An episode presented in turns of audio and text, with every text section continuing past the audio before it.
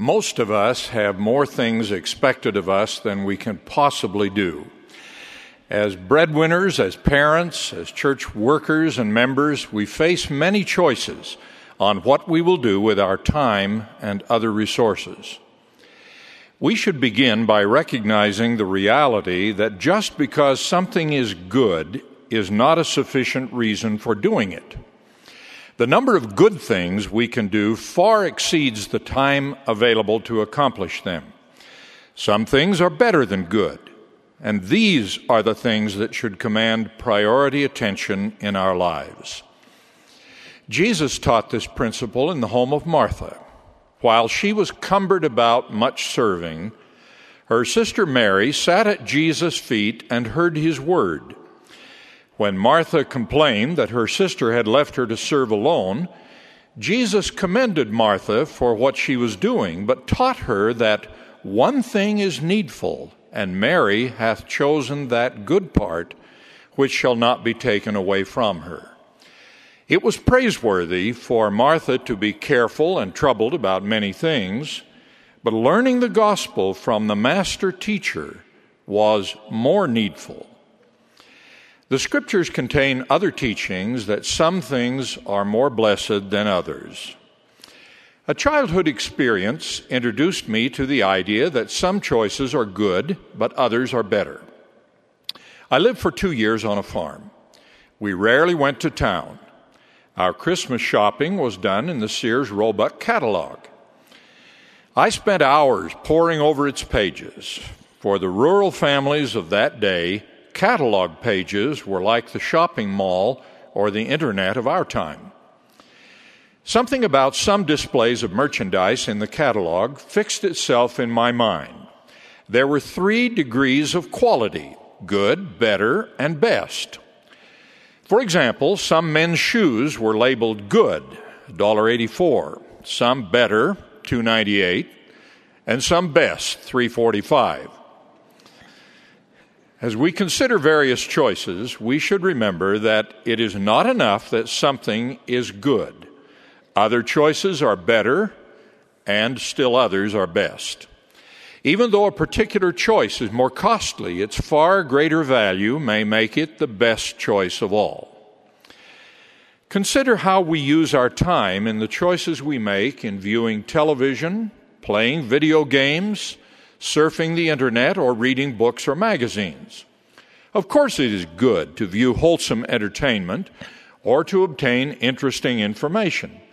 But not everything of that sort is worth the portion of our life we give to obtain it. Some things are better and others are best. When the Lord told us to seek learning, He said, Seek ye out of the best books words of wisdom. Some of our most important choices concern family activities. Many breadwinners worry that their occupations leave too little time for their families. There is no easy formula for that contest of priorities. However, I've never known of a man who looked back on his working life and said, I just didn't spend enough time with my job. In choosing how we spend time as a family, we should be careful not to exhaust our available time on things that are merely good and leave little time for that which is better or best. A friend took his young family on a series of summer vacation trips, including visits to memorable historic sites.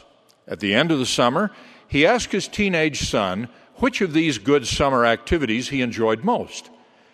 The father learned from the reply, and so did all of us he told of it. The thing I liked best this summer, the boy replied, was the night you and I laid on the lawn and looked at the stars and talked. Super family activities may be good for children, but they are not always better than one on one time with a loving parent. The amount of children and parent time absorbed in the good activities of private lessons, team sports, and other school and club activities also needs to be carefully regulated. Otherwise, children will be overscheduled and parents will be frazzled and frustrated.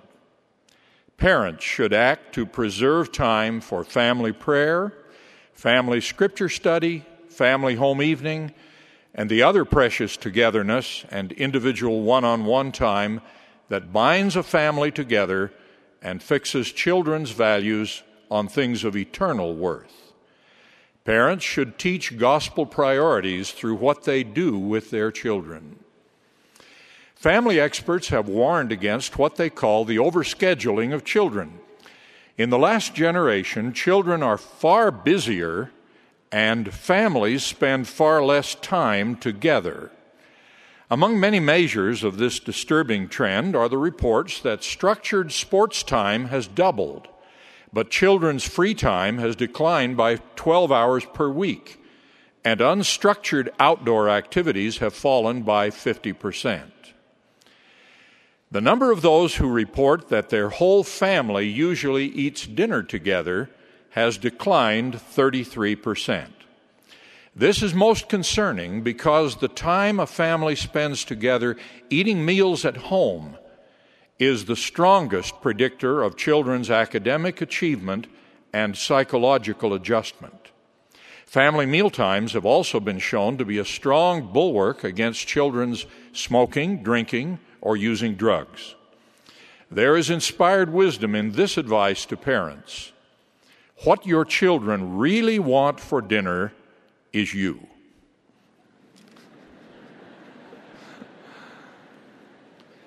President Gordon B. Hinckley has pleaded that we work at our responsibility as parents as if everything in life counted on it, because in fact everything in life does count on it. He continued, I ask you men particularly to pause and take stock of yourselves as husbands and fathers and heads of households. Pray for guidance, for help, for direction, and then follow the whisperings of the Spirit to guide you in the most serious of all responsibilities. For the consequences of your leadership in your home will be eternal and everlasting. The First Presidency has called on parents to devote their best efforts to teaching and rearing their children in gospel principles. The home is the basis of a righteous life, and no other instrumentality can take its place in this God given responsibility. The First Presidency has declared that, quote, however worthy and appropriate other demands or activities may be, they must not be permitted to displace the divinely appointed duties that only parents and families can adequately perform. End of quote. Church leaders should be aware that church meetings and activities can become too complex and burdensome if a ward or stake tries to have the membership do everything that is good and possible in our numerous church programs. Priorities are needed there also.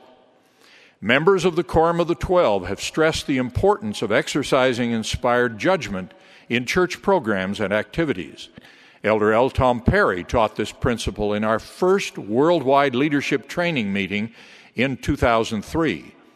Counseling these same leaders in 2005, Elder Richard Scott said, quote, Adjust your activities to be consistent with your local conditions and resources.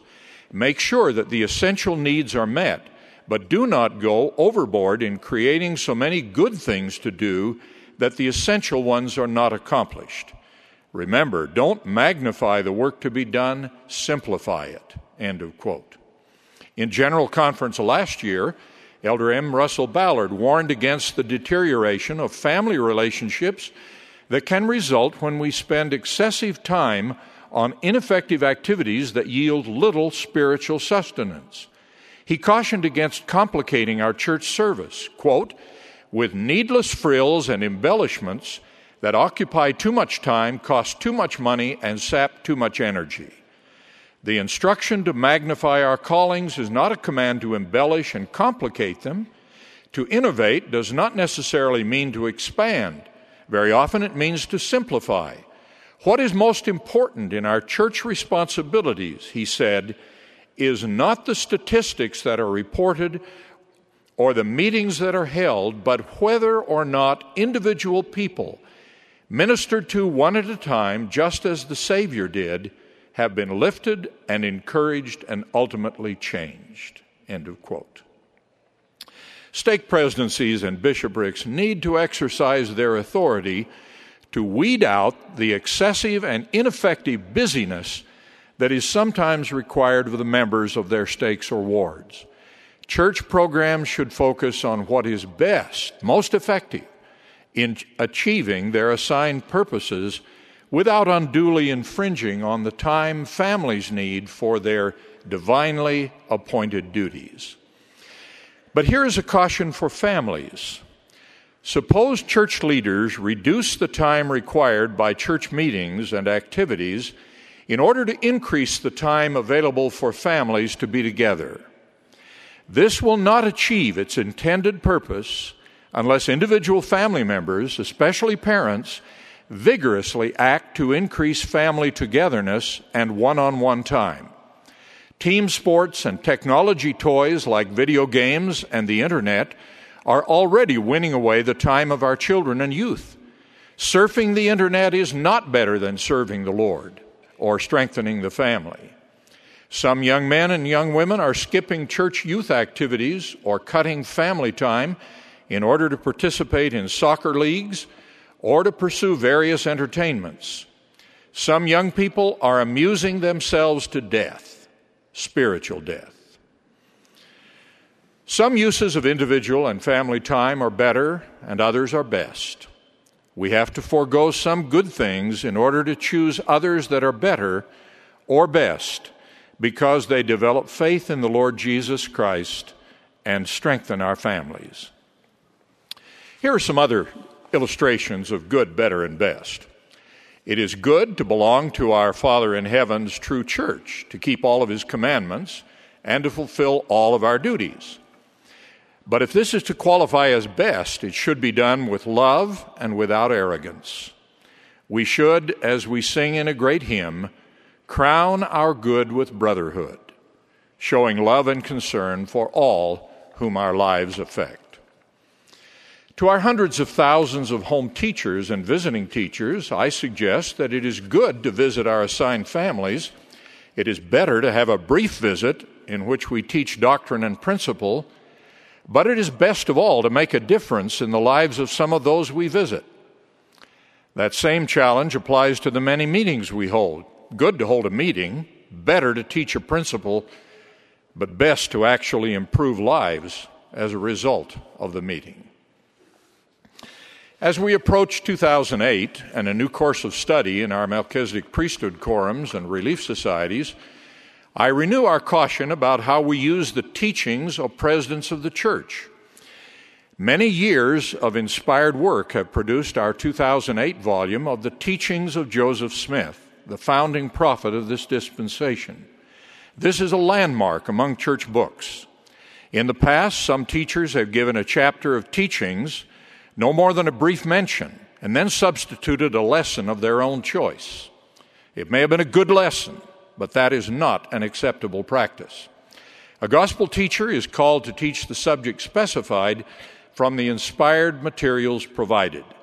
The best thing a teacher can do with teachings of Joseph Smith is to select and quote from the words of the prophet on principles specially suited to the needs of class members and then direct a class discussion on how to apply those principles in the circumstances of their lives. I testify of our Heavenly Father, whose children we are, and whose plan is designed to qualify us for eternal life, the greatest of all the gifts of God. I testify of Jesus Christ, whose atonement makes it possible and I testify that we are led by prophets, our President Gordon B. Hinckley and his counselors. In the name of Jesus Christ, amen.